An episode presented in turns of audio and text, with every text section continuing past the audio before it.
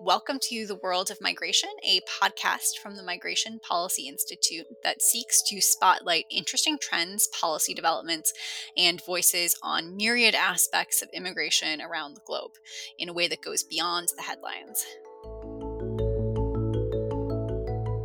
My name is Susan Fratzke, and I am a senior policy analyst with MPI. Today, we'll be looking at innovations that are taking place in the refugee protection space around the opportunities that refugees have to resettle in other countries.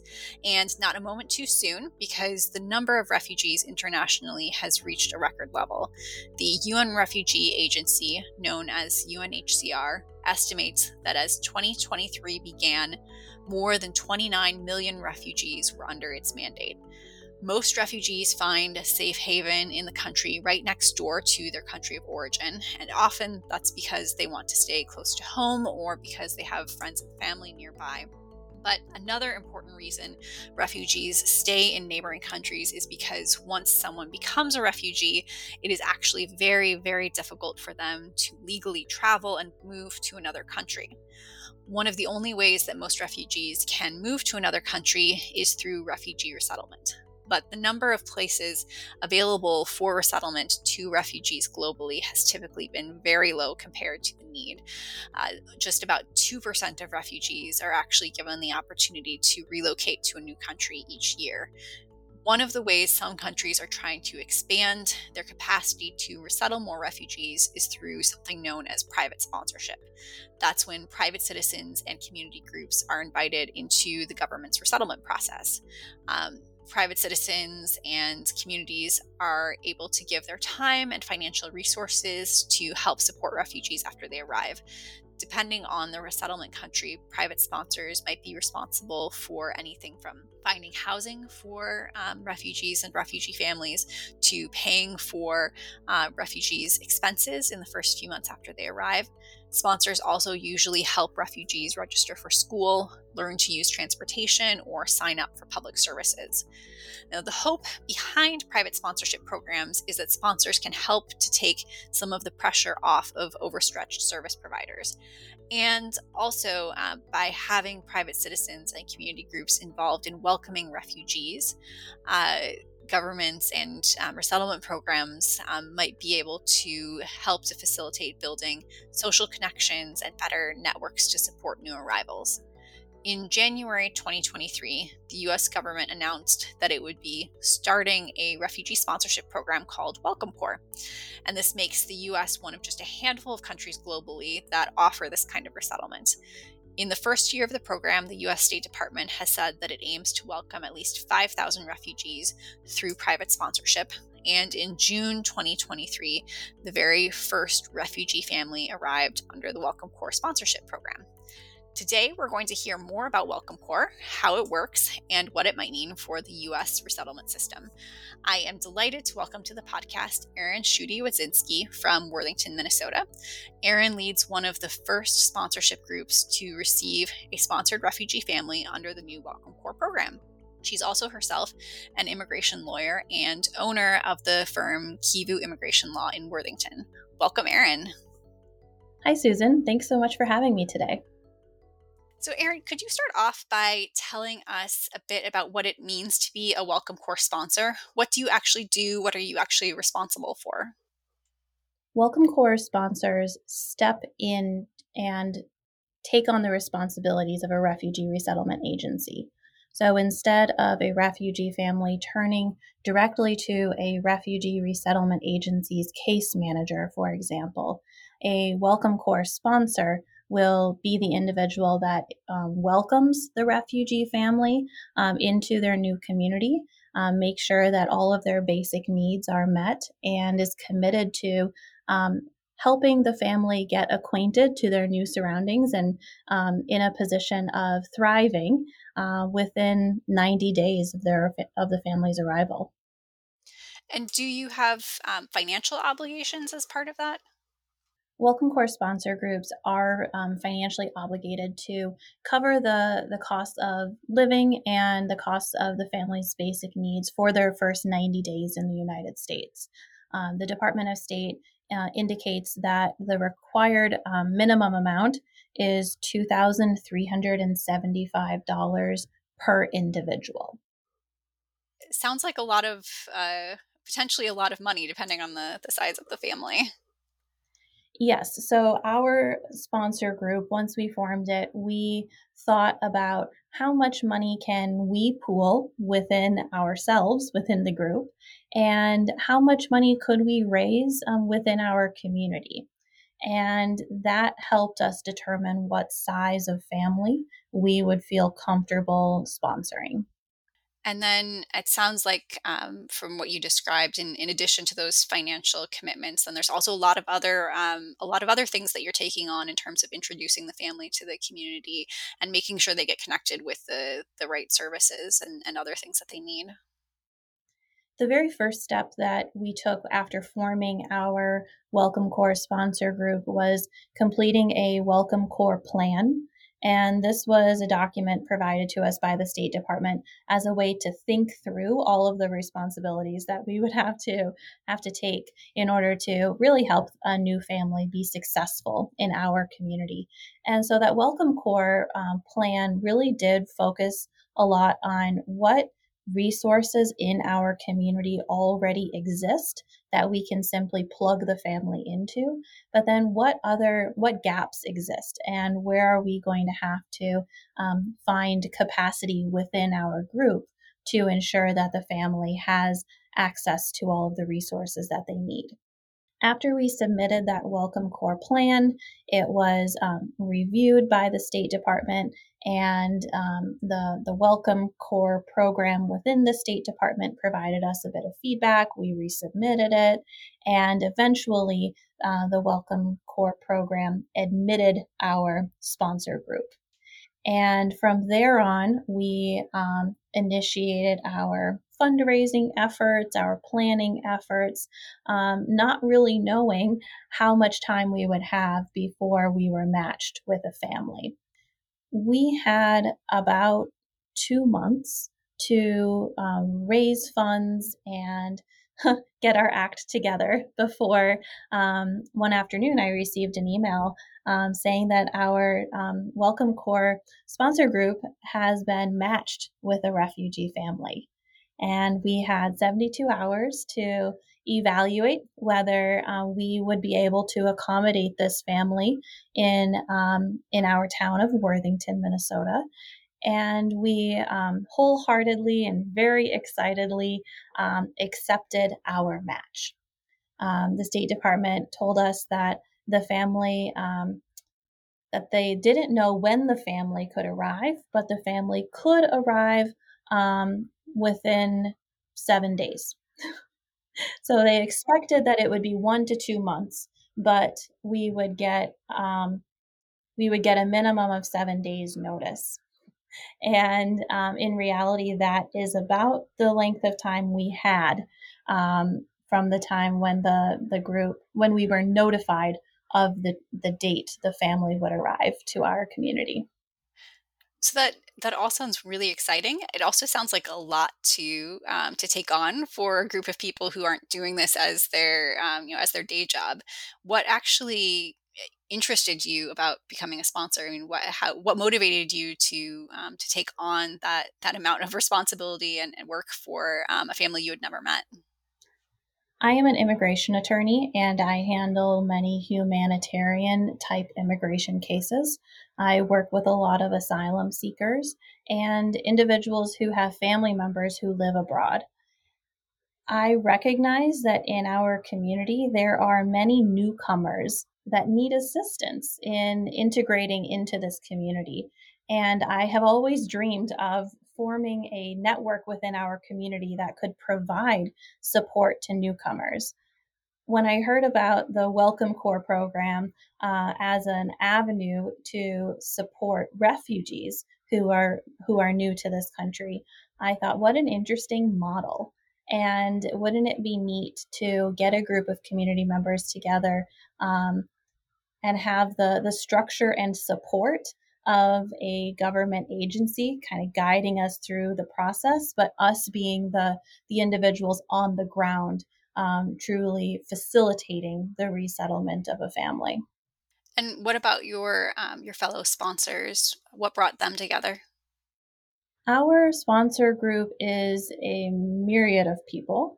Um, it's an eclectic group of individuals from many different walks of life. I hosted an information session at my law firm on a cold winter evening back in February when we had first heard about the Welcome Corps program, just to, to gauge whether there were individuals in the community who would be interested in, informing a group. And I never anticipated there being as much interest as there was. And at that info session, we decided to form one large community group, one large community sponsor group. And um, not everybody in the group knew one another prior to that evening. And so as we navigated the the, the application process and the preparation for welcoming the family members, we were also um, getting to know one another and learning about individuals with with unique backgrounds and various skills that they can can bring to the group in supporting the family and in a holistic manner. And what about the the family who you ended up welcoming? Can you share anything about them, what their story is, where they came from? We are resettling a family of five individuals.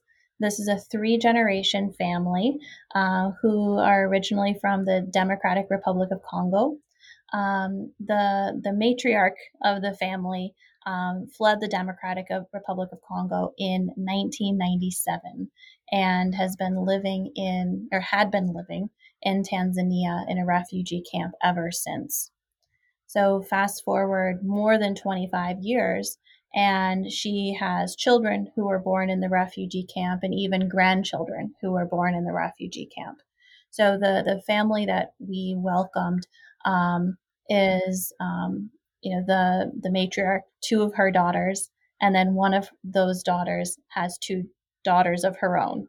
So it's a it's a family of five females. The ages range from two years old to 48 and um, it's been it's been a joy um, getting to know them but also um, very eye-opening to see you know how challenging it, it truly is to move to a, a brand new country and start a new life. What's the experience been like for them moving from from the Congo to Worthington? I mean, 25 years in a refugee camp is a long time, and then I can imagine um, things look quite a bit different in in Worthington. And I, I just note for our listeners, Worthington isn't, isn't a large city. It's I think the population is about 13,000. Is that right? Somewhere that's correct. There. Yeah, and also, you know, in Minnesota, so I imagine the climate in Minnesota is a lot colder than what they were used to in the Congo, especially in. You know, they haven't had a winter yet, but winter is coming up. Um, what's yeah, what's what's that transition been like for them? Well, well, you're right, Susan. Worthington is a a small farming community in southwestern Minnesota. The city is surrounded by cornfields, um, but surprisingly, the city um, does have a very diverse population. There are many ethnicities, many languages spoken in this community, and generally is a fairly welcoming place to newcomers.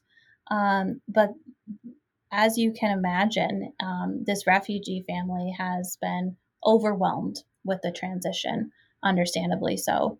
And, and I think their transition to any new place, whether that's a small town in the upper Midwest of the United States or a larger city in a different country, it, it would have been a challenging adjustment um, from what they were familiar with. When they arrived, communication has been one of the biggest challenges because the, the family um, has not had English training, and no one in our sponsor group um, is familiar with Swahili or Kibembe, the two languages that they speak. And so we've had to rely largely on Google Translate on a day-to-day basis, and then also the the small number of Swahili speakers um, who who live in Worthington and have been very generous with with their time and um, willingness to kind of step in and and assist us with communication. And what's the reaction been like within the community? You mentioned, of course, Worthington's a, a very welcoming place. It's also um, not a stranger to immigration or refugee resettlement, uh, but has a, a, sizable immigrant and refugee population for many years because of the meat packing plant that's that operates in town. Um, but I also, you know, am aware that there the transitions, of course, that the town has gone through haven't been without certain amount of controversy at different times. Um, did you get any pushback uh, from anyone in the community when it was shared publicly that Worthington would actually be participating in in this program? I wouldn't call it pushback. Uh, at least I have not personally experienced or witnessed any direct pushback from this initiative, but there has certainly been um, some skepticism and curiosity about, you know, what it is that we're doing, why are we doing it, what does it entail? Um, because, you know, Worthington is actually outside of the radius of any refugee resettlement agency. You know, refugee resettlement agencies can work within 100 miles of its physical location. And being in the remote um, part of Minnesota that we are, um, we Worthington has not actually received refugees through a refugee resettlement agency uh, in a number of years. So the county, the schools are relearning or learning for the first time some of the the processes about like regarding what kind of eligibility of public benefits or resources that refugees have. And so a lot of it has been um, figuring it out as we go, but engaging with with individuals in um, you know their professional positions to um, to determine like what what pathways and possibilities are available for for these refugees. By and large i've been very pleased with how supportive the community is and and if that you know stems from an element of curiosity then it's a great opportunity to to learn more about our new neighbors and the process of refugee resettlement so you mentioned a bit at the top about uh, what some of the planning process was that you had to go through and, and the responsibilities that you had, and you know having to create um, these welcome plans that sort of anticipate the needs that, that families will have and what you'll do to meet those, and then uh, the process of actually you know having just seven days to set up a home and get everything in place. Um, and those are things that normally outside of the private sponsorship program are done by these professional refugee agencies who are nonprofits who actually um, do a lot of resettlement cases each year and have a lot of experience doing doing these things. Uh, one of the concerns that you know I've heard a lot about private sponsorship is the amount of responsibility that it, it places on sponsors who, who don't have expertise or you know a lot of experience in walking through those you know, potentially really complicated systems and um, also might not have experience with things like you know, meeting uh, individual special needs or dealing with trauma or post-traumatic stress um, so you the program is really placing private individuals without that particular training or, or background in really high responsibility positions. Um, how would you, you know, based on your experience so far, how would you respond to that concern? Do you feel like you were prepared for the responsibilities that you needed to take on? As I alluded to earlier, there's been a lot of like learning as we go and some surprises along the way. Our sponsor group does have some very helpful uh, areas of expertise. Um, we have a few social workers um, in our sponsor group. We have retired teachers, a retired psychologist.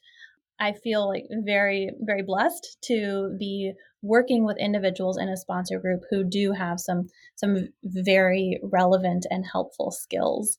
Um, but we have relied um, quite heavily on um, the refugee resettlement agency that is kind of serving as our sponsor group's mentor because um, we we have been linked up with a refugee resettlement agency that is based out of Minneapolis, and they are available for kind of like technical guidance to assist us with um, areas of resettlement that we aren't familiar with or don't know how to handle because of our lack of experience.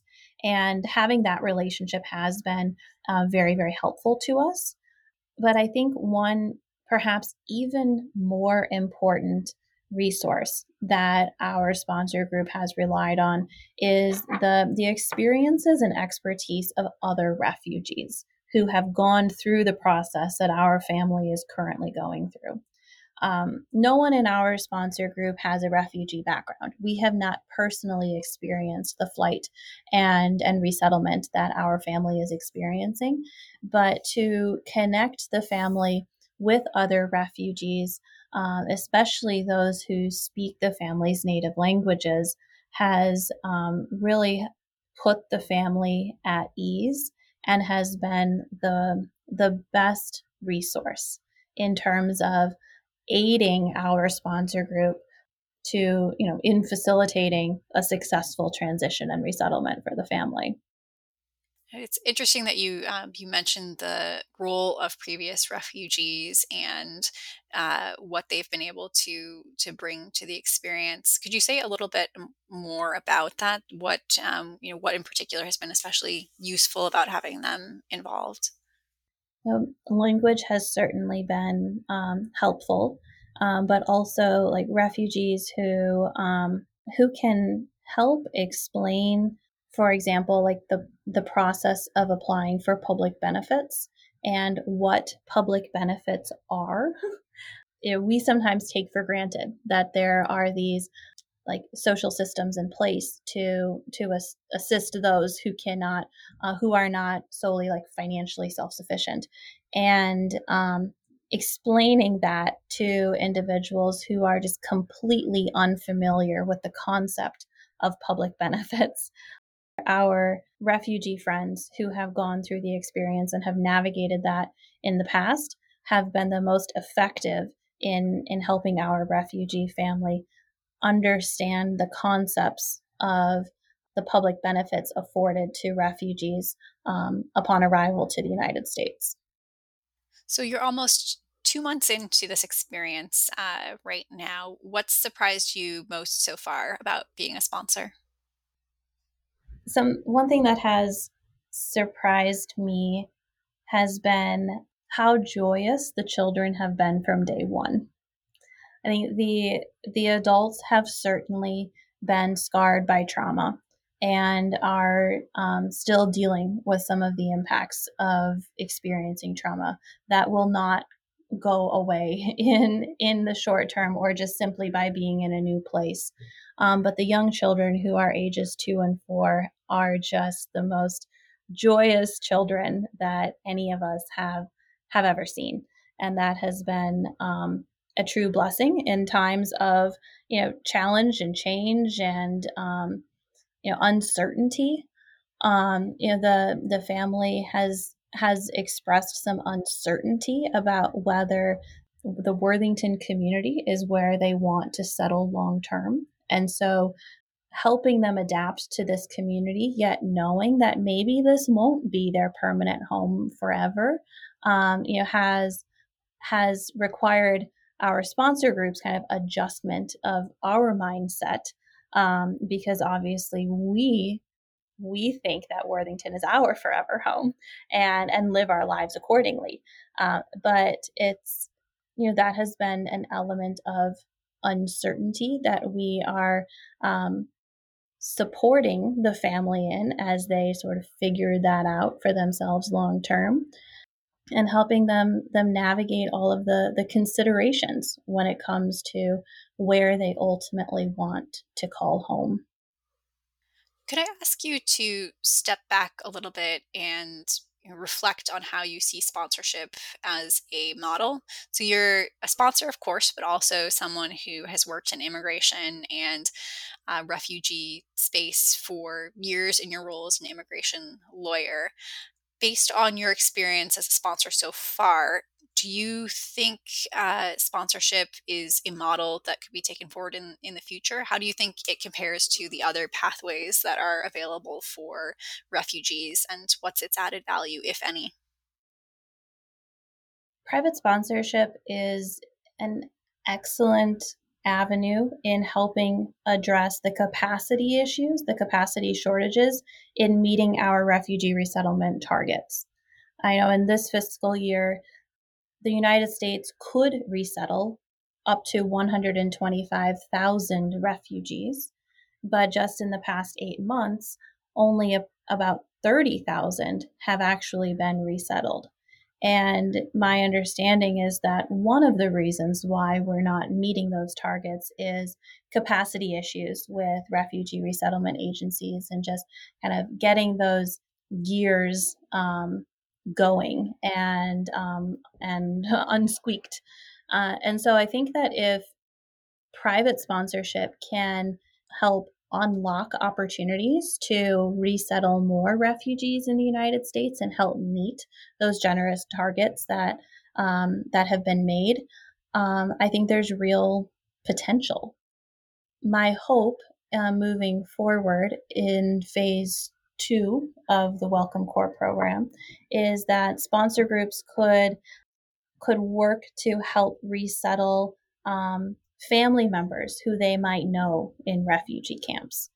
When I hosted the info session that I mentioned earlier, there were a number of refugees who attended, and um, their main question was Can the Welcome Corps program help me bring my family to the United States because they are stuck in refugee camps? Currently, under the Welcome Corps program, that the model doesn't accommodate um, like specific selection of refugees to be resettled. Uh, but I think that if that element could be included in a future phase of the Welcome Corps program, um, there would be significant interest among refugee communities within the United States who are desperate for avenues to bring their own family members who are still in refugee camps around the world. Finally, maybe reflecting on your own experience, would you recommend sponsorship to others? And if so, do you have any final words of wisdom or advice for anyone who might want to become a sponsor themselves?